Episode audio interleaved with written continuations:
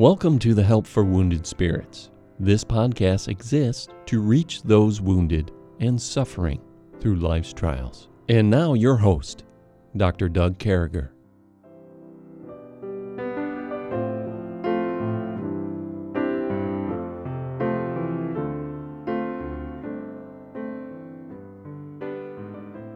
Great to be back with you, folks. What a great opportunity it is to have podcast 62, number 62, Be Merry. You know, and when we think about being merry, and we're not talking about uh, Mary, uh, the earthly mother of God, we're, we're talking about merry, happiness, and M E R R Y, to have be merry, to be cheerful, to uh, trust God, to step out of things, to uh, I mean, it's just a different place, Stephanie. It's uh, uh, being merry. I mean, it's a decision. First of all, it's a it's a decision that we make to be merry. We make this decision that um, we're going to be happy. And and you say, well, it, Doug, it's not that easy. I know, but it's a decision. It's a trust in God. It's going to that next place. It's it's making everything fit together. It's uh, it's it's just a.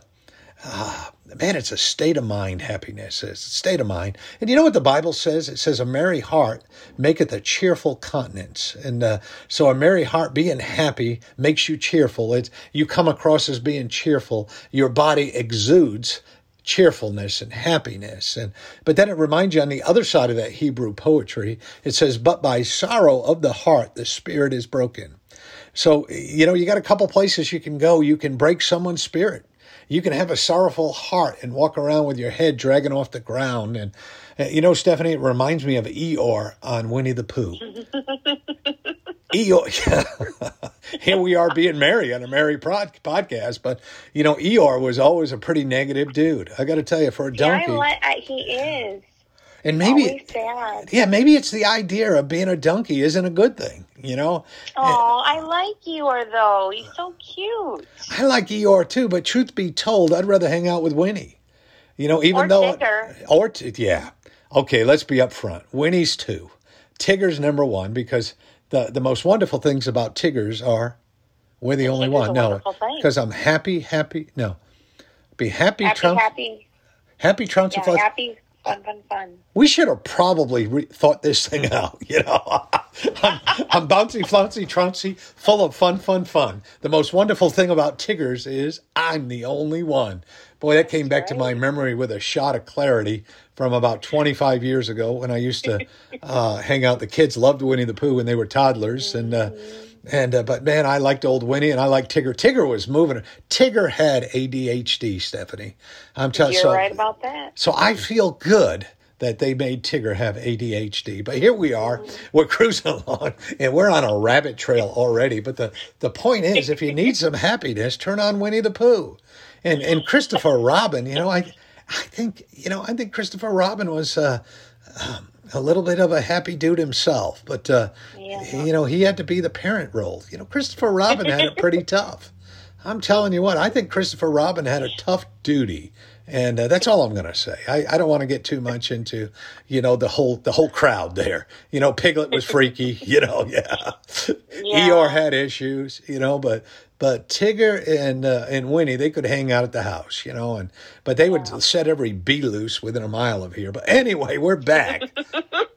and we're we're looking at this verse about a merry heart maketh a cheerful countenance, but a but by sorrow of the heart the spirit is broken. I'm going to tell you what I don't remember a broken spirit uh, ever helping me.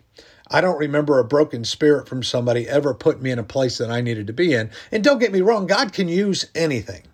But I think the idea behind this verse, I think the idea behind being merry, I think that whole thing comes down to this is we get to live our life one or two ways. Uh, I have I held a hand, missionary Richard Moreno, uh, one of the most wonderful men I knew was a, a, member of Good News Baptist Church in Chesapeake, Virginia, and just an outstanding, great guy. Was a Vietnam veteran, was a corpsman in the Navy, worked with the Marines, and uh, he, uh, uh I think Agent Orange had caused him, but he was having major stomach problems, and uh, he was having lots of pain and going through a lot of issues. And he went to the doctor, the VA, and uh, about three different times. They, you know, they gave him medicine. They did these things, but it, it never quite worked out for him. And and uh, all of a sudden, he went back and they ran some tests and they found out Stephanie had pancreatic cancer. Now, I don't know about you, but just those words, pancreatic and cancer put together, uh, makes everybody uh, not feel great about themselves. And uh, yeah. but Richard never changed. You know, he continued to work. He continued to make people happy.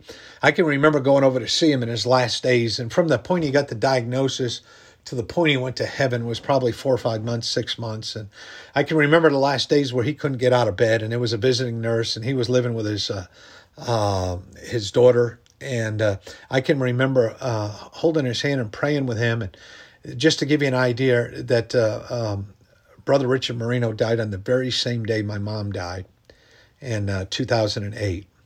And I can remember Richard Marino calling my mother every day. They'd bring the phone and put it to her ear, and he would tell her, Janine, I'm going to meet you in heaven. I'm going to beat you there, and I'm going to meet you there, and I'm going to be waiting for you. And God has a great plan for you, Janine. And I'll never, I'll never forget what a merry heart did for that man. I would go to him and expect tears and expect to leave there in a, a bad place and a weird place. But every time I left there, I left there happy because he realized whatever whatever state you're in, uh, you know, wherever you are, as God's word teaches us, uh, you know, accept it and know that you serve a wonderful and great God, and know that that God can make a difference in your life, and uh, and know that that God's there for you. And uh, so, as we look at this, Stephanie, as we talk about this merry heart uh, over here in Proverbs 15 13, and uh, as we look at that, what comes to your mind? How, how hard is it for a widow of, uh, of your wonderful husband, to have your eight kids, uh, life cleaning all the time, doing your ministry work? Um, you have someone helping you with homeschooling and stuff. Uh, there's eight people, eight different personalities, always uh, messing with you and stuff. How do you stay happy through all that? Well, I don't, to be quite honest. here comes the your right here. Yeah. Let's let's be real. No, human. We're humans, and I think that's where um, God's grace comes into play in incredible ways. Because the blunt, honest truth is, God's given. You know, He gives us each different ways that He um, wants us to learn to trust in him and rely on him. And um, I think of Paul when he, you know, he had that thorn in the flesh and he begged God to take it away. And um, God said, No, you know, my grace is sufficient for thee. My strength is made perfect in your weakness. And um, I love the way there's different passages in scripture when you start putting them together, how God puts those puzzle pieces in place. And um, I see God's grace and God's joy be so, being so interlocked in life now. And um, in Nehemiah, there's a verse. Um, it's the end of verse um, ten of chapter eight, and it says, um, "The joy of the Lord is your strength." Amen. And I have that verse um, in my kitchen. I kind of tried to make joy the theme in my kitchen, and real joy, real cheerfulness will come from resting in God and who He is in our lives.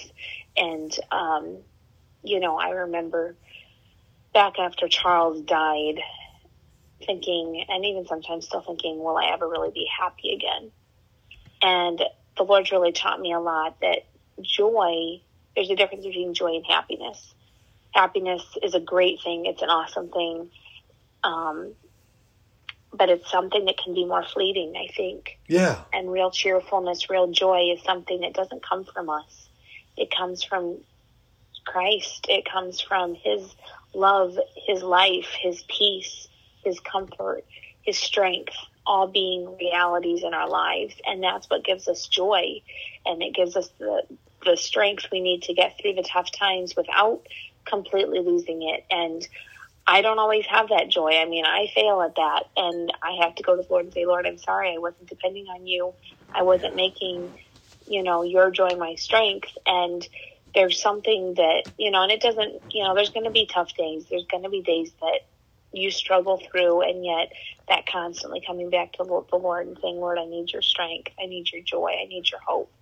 And I think there's um, another passage I wanted to share from John 16, um, the last the last verse of John 16 says, These things have I spoken unto you, that in me ye might have peace. In the world ye shall have tribulation, but be of good cheer. I have overcome the world. And where in the end our focus, if we just keep looking to Jesus, the author and the finisher of our faith, and remember that because of him we can be of good cheer. And yeah. um, yeah. I think it's important too because our our we're to be that light to the to the world. And if we're walking around looking like 40 days of rainy weather, nobody's going to want to know the God that we know and right, right. It's this whole, you know, it's it's um, and it's who you attract to you. You know, birds of the feather flock together. So you know, if if you're that man, you can have a pity party anywhere, anytime you want.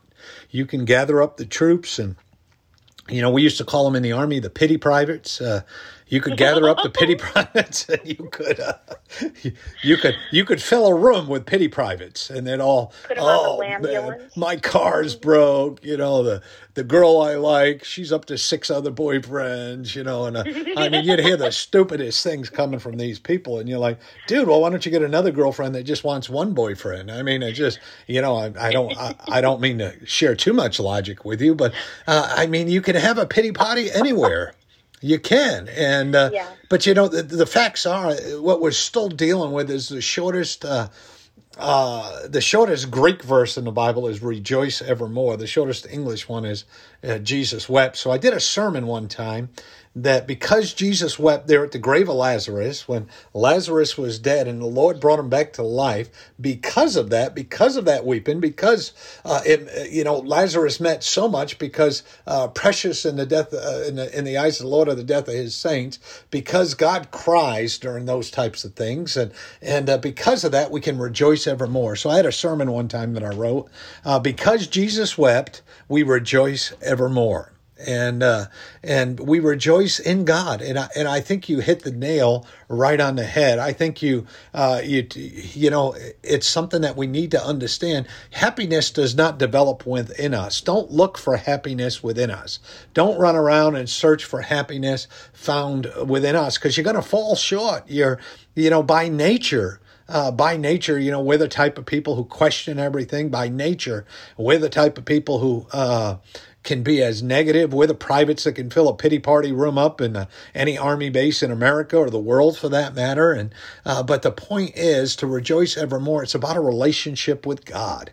And I like what you just said there, Stephanie. And adding to that, uh, so uh, you're not always happy, but what do you do when you fall into the that doldrum where you're you know, hey, I'm going to a bad place. I'm about ready to lose the day. How do you get out of that? Well, I think um, a lot of prayer, um, trying to focus, you know, asking God to change my focus.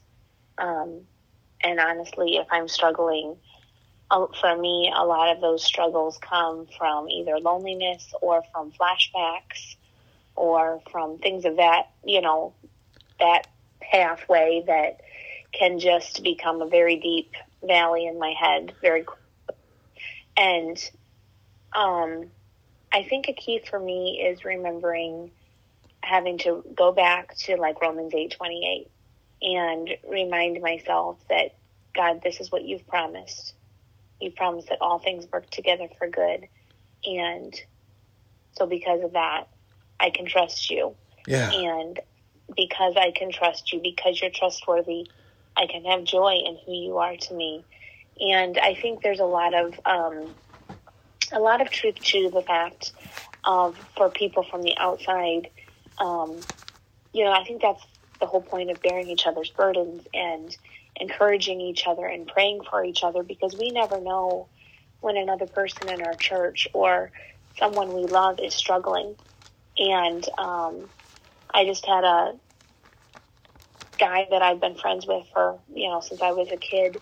And, you know, he said, we pray for you every day. And that encouraged me this morning. That brought joy to my heart to know yeah. they're praying for me. And that's, you know, when God impresses on your heart to pray for someone, pray for them because you never know if they're really struggling and you may be who God wants to use Yeah. to encourage them to bring joy to their life. And that's, you know, the body of Christ is supposed to work together. And God, you know, He's left us here to be His hands and His feet. We're here to live, live Jesus to this world and live Jesus to other brothers and sisters in Christ. And so you can be that source of joy. Um, I think of the verse in Proverbs, a merry heart doeth good like a medicine. Yeah. Yeah. No. And- yeah. Yeah. you can be a doctor. You know that that is how you can practice medicine is by being that joy filled person. And um, I know for me, you were that. Um, after I was in a very bad place because of PTSD, and um, I remember after we talked the first time, realizing I laughed. When's the last time I laughed? And realizing it had been months. Um, Yeah. since I had laughed. So, and yeah. not because I was angry, not because I was bitter, but I had lost I had lost that joy. Not I shouldn't say I lost my joy in the Lord, but I had lost almost forgot what it was like to have any source of cheerfulness other than just, you know, and forget and, and, you know we forget where the joy comes from. We you know we can we can get pushed in the corner. And as we close here i think stephanie's hit the nail on the head once again. You know it, it comes down to um you know we we have our responsibility in this whole mess. We i say this over and over again that we have a responsibility to heal. And uh you know it may not be our fault uh that we suffered from a trauma uh you know, there's terrible things that happen to people that give them PTSD. Not the least amongst uh, among them are seeing people die, being raped, uh, being physically abused, being in accidents, and on and on and on. There's uh, uh, every trauma uh, in PTSD looks different, but from that we still have the responsibility to heal. We still have, uh, you know, it's not our fault. But now let's take that responsibility we have to heal and run with it. And Stephanie had quoted a verse, and I'm going to finish with that today. She had mentioned that Romans 8 28 comes into play, and we know that all things work together for good to them that love God, to them who are the called according to his purpose. So if you're a born again Christian, you, you'll know exactly what this verse is telling you all things work together and you know god maybe uh, brought us through these terrible trials and whatever your trial may be uh, so that he can work through us. And and i know stephanie hates me saying this but i mean her book to die is gain um, finding abundant life in death has helped hundreds if not thousands that we've heard of already uh, her life the people she talks to on the phone. And you say well well doug that's a hard price to pay. It sure is. But in the end when everything's worked out and we're standing in front of God or kneeling in front of God, this is all going to make sense. So, anyway, with all that, we're thrilled to be back on the phone with you guys or back on the podcast.